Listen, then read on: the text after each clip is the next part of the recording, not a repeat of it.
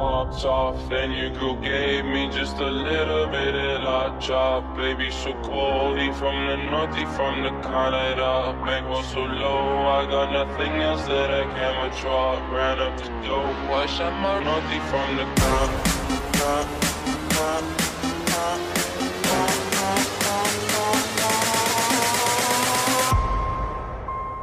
วัสดีครับ พบกับนุกใน EP 2 นี้ ผมจะพูดในเรื่องด้านมืดของสังคมนักแข่งนะครับ จะเป็นยังไง ไปฟังกันครับ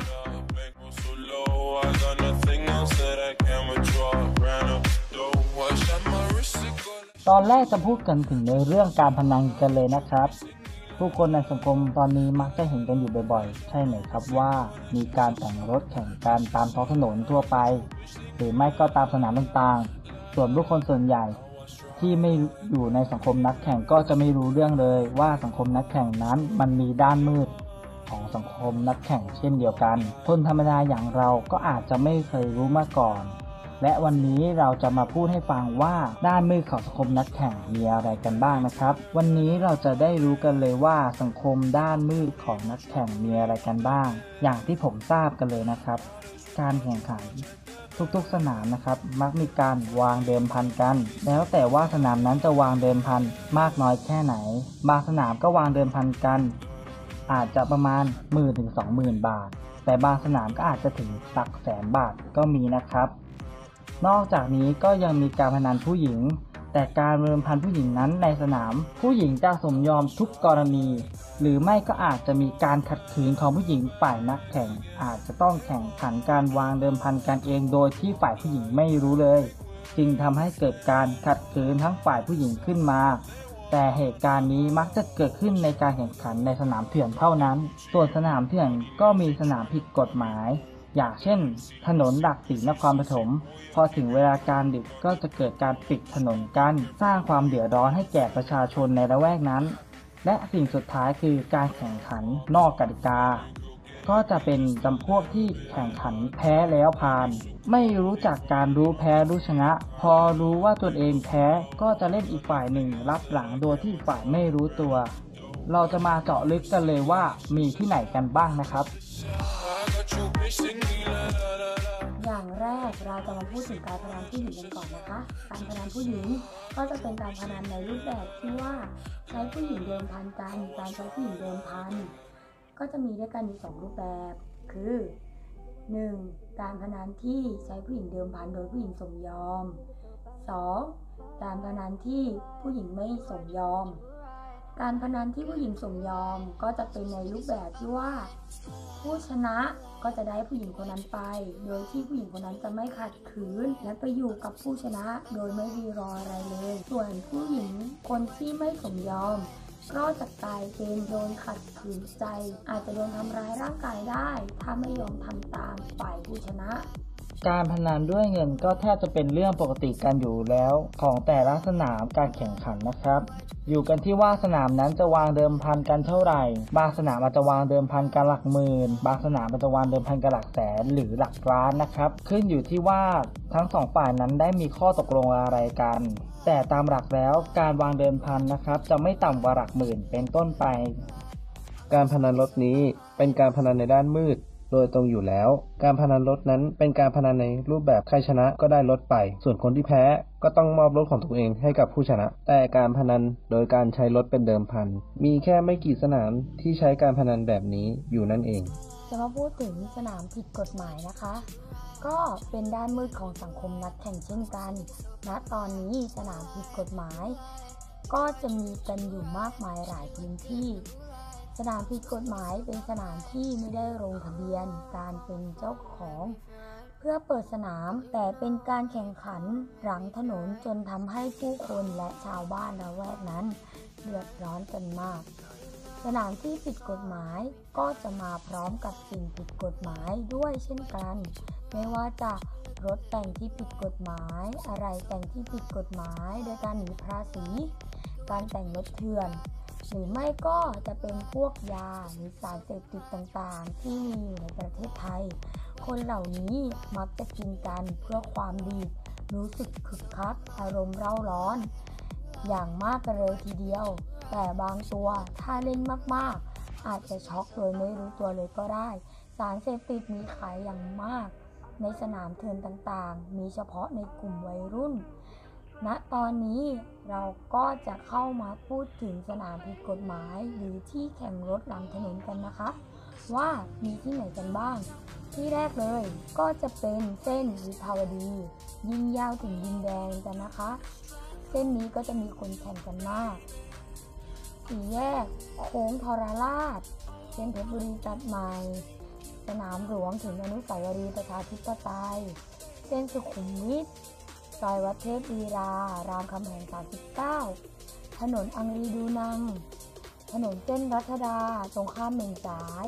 หรือจะเป็นเส้นกรุงเทพกรีฑาเลียบด่วนมอเตอร์เวย์ ถนนข้ามสนามบินสุวรรณภูมิ มอเตอร์เวย์เมืองทอง เส้นแจ้งวัฒนะ เส้นบางนาตราด เส้นนครปฐม เส้นนครชัยศรีจนถึงอำเภอเมืองนครปฐม หลักสี่แล้วย้อนกลับมาโดนตำรวจที่โชคชัยสี่จับแค่ สนามส่วนใหญ่จะมีการแข่งขันกันเวลาหลังตีสองเป็นต้นไปจนถึงประมาณไม่เกินตีสี่ก็แล้วแต่สนามนั้นๆด้วยค่ะ ณตอนนี้ก็นำเสนอสนามแข่งผิดกฎหมายมาได้ ในจำนวนหนึ่ง ซึ่งเป็นเขตในปริมณฑลนั่นเอง เรื่องสนามเราก็จะจบเพียงแค่นี้ก่อนนะคะ กติกาของแต่ละสนามก็จะเป็นในรูปแบบการวางเงินเดิมพัน ก็อยู่ที่ว่าการแข่งขันแต่ละครั้งผู้จัดแข่งขันให้ว่าเกิดเท่าไหร่ อย่างที่แน่ ๆ ก็ต้องมีการวางเงินขั้นต่ำอยู่ที่ 10,000 บาท บางสนามอาจจะวางเงินสูงถึง 200,000 บางสนาม อาจจะมีการการพนันผู้หญิงหรือไม่มีก็ได้ แล้วแต่อยู่ที่ผู้จัดบางสนาม อาจจะใช้รถเป็นการเดิมพันในการแข่งขัน ถ้าฝ่ายไหนชนะ ฝ่ายนั้นก็จะได้รับรถของผู้แข่งอีกฝ่ายไปได้โดยง่าย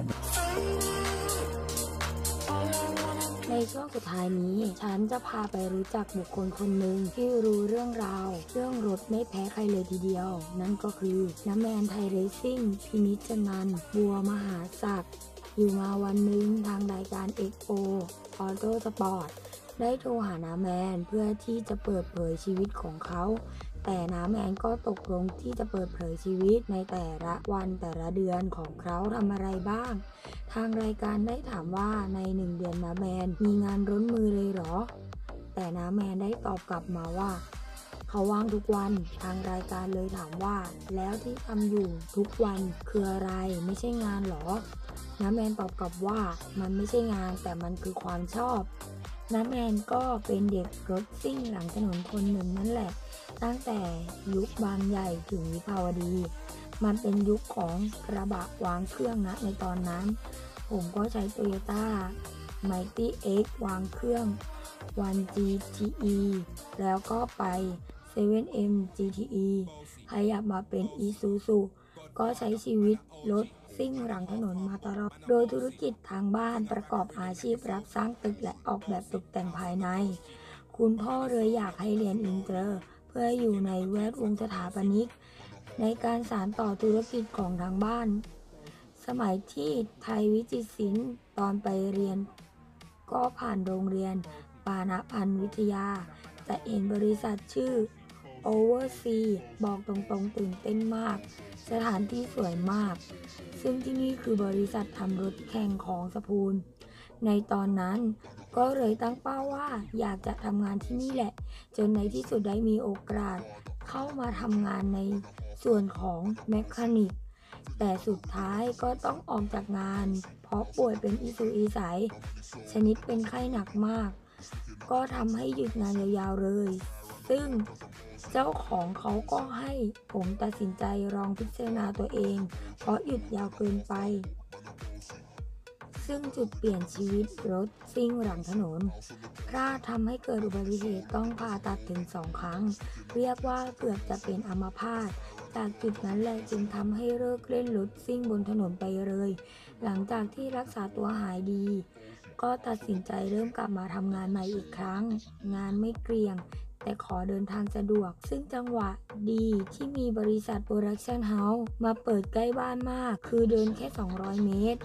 ก็เลยเข้าไปสมัครงานทำที่นี่เลย เริ่มจากเป็นเด็กแบกสาย รายกล้อง พวก OB ทำจนครบ 1 ปี ซึ่งก็ต้องบอกว่าที่มีชื่อของไทยเรซิ่งเติบโตมาได้เร็วมากขนาดนี้ ก็จะเป็นผลพวงที่ได้สะสมมาจาก นี่แหละมัน รวมถึงผู้ใหญ่ใจดี ที่เคยไปถ่ายรายการ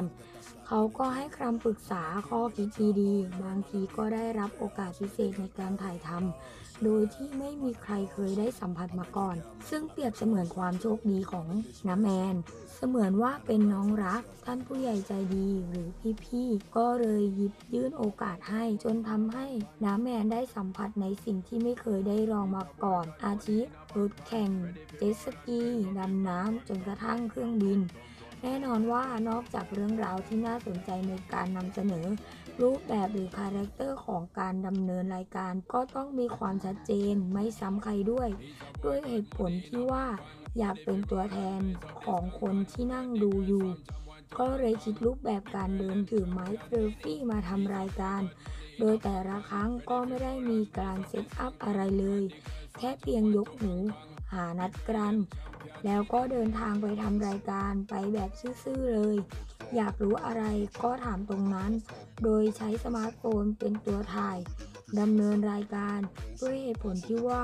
ณ ปัจจุบันสมาร์ทโฟนมีประสิทธิภาพมากกว่าการเป็นแค่โทรศัพท์มือถือ รวมถึงสิ่งที่ตั้งใจเลย ผู้ร่วมดำเนินรายการ เขาไม่เครียด เพราะมันเป็นแค่ไม้เซลฟี่กับสมาร์ทโฟน ลองมาเป็นกล้องใหญ่สิ เขาจะเกร็งกันแล้ว สิ่งที่ได้มันก็จะเป็นความธรรมชาติ เหมือนเพื่อนคุยกับเพื่อน แล้วก็จะได้บุคลิกของเขาจริงๆ แต่ใช่ว่าจะ happy ending ในทุกครั้ง บางครั้งอุปสรรคเหล่านี้ มันอาจจะไม่ดูเป็นมืออาชีพเหมือนกับกล้องใหญ่ แต่จะให้กล้องใหญ่ก็ทำได้ แต่มันไม่ใช่สไตล์ของไทยเรซซิ่ง จบไปแล้วนะครับในสำหรับ EP นี้ และพบกันใหม่ใน EP ต่อไปสำหรับวันนี้ สวัสดีครับ Cause I'm crazy